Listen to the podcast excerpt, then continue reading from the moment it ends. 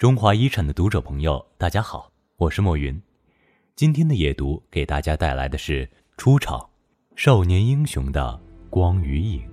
一个民族发展到拐点时，总会有杰出的人物出场，力挽狂澜，将整个民族带向正确的航向。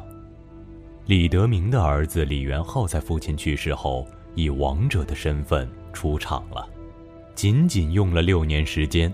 李元昊就彻底完成了军事、政治、文化、经济等方面的储备，以西北仅次于长安城的新庆府为帝都，宣告成立大白高国，来抗衡辽和宋两大帝国。一千多年的时光之沙，无情地将关于党项羌人的很多历史之痕抹得干干净净，包括李元昊的相貌。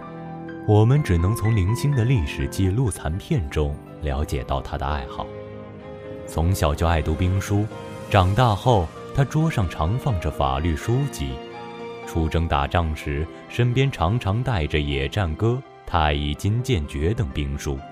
长大后，他成了一位圆面高准、身五尺余的青年才俊，喜欢穿着长袖的飞衣，头上戴着黑冠。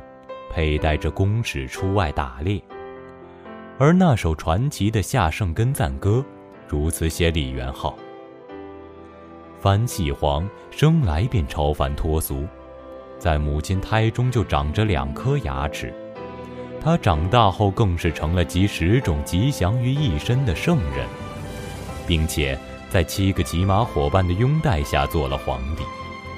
从这首赞歌中可以看到。李元昊在党项羌民众的心目中是一个具有传奇色彩的人。公元一零三二年，二十九岁的李元昊继承王位，成为党项羌兴州政权的统领者。他积极学习中原文化，同时也向北方游牧部族学习。在综合两者的基础上，并没有忘记凸显自己的民族性格。在这种复杂的心理下，他的心中。有一个怎样的蓝图需要描绘呢？经过李元昊的大力开发，使宁夏平原在公元十一到十二世纪迎来了前所未有的开发高峰期。首先是中原地区的先进农耕技术和耕作人员被大量引进，其次是西域、中原的知识分子和僧侣翻译人才的大量引进。这些人才的到来。给新州政权带来了各种最新成果，提升了新州城的人文水平。这种水平反过来也刺激着党项羌政权进一步敞开了国门，吸纳更多西域和内地知识分子走进新州城，成为党项羌政权的新鲜血液。在这些来自新州城之外的知识分子中，张元是其中最具代表性的人物。公元一零三七年五月，从陕北黄土高原通往宁夏平原的路上，出现了两个宋朝儒士打扮的年轻人，他们分别叫张元、吴昊。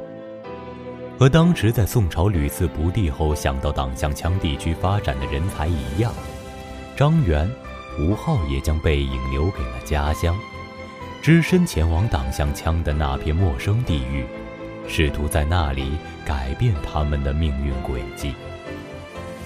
早年留居河南长葛县时，科举失意的张元身上就时刻体现出一种侠风。夜深人静时，他常常带着自己的铁笛走进民间，独特凄厉的笛声穿越山林，连强盗也远远躲避。《文件进录》中这样记述张元：客于长葛间。以侠自任，每夜游山林，则吹铁笛而行，声闻数里，群盗皆避。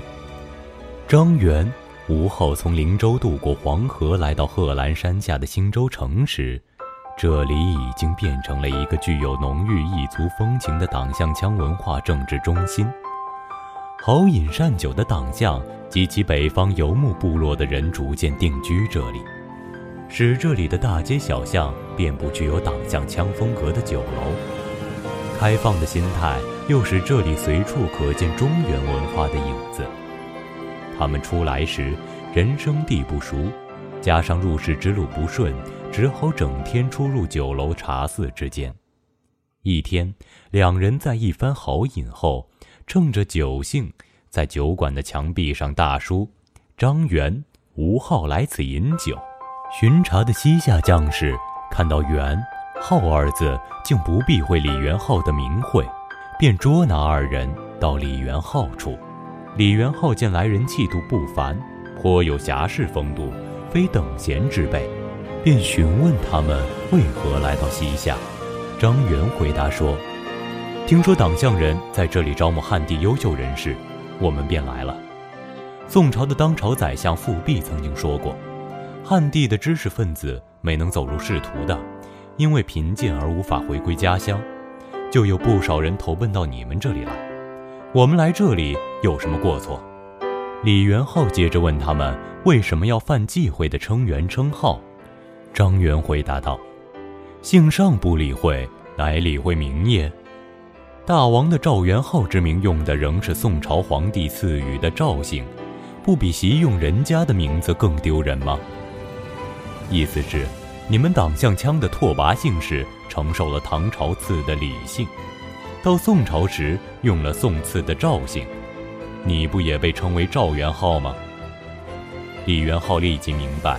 这句话的含义是指自己在用宋朝赐姓，怎么还去指责别人的名字？当场看出这两个人有才华，决定重用他们，并暗下决心要废除宋朝赐的赵姓，用自己的姓氏。张元、吴后的经历，在西夏的历史上留下了“贤士题记留名与明主，元昊礼贤下士重人才”的佳话。文章出自西夏王朝的节选，《崛起》，贺兰山的大白高国。那么，各位晚安。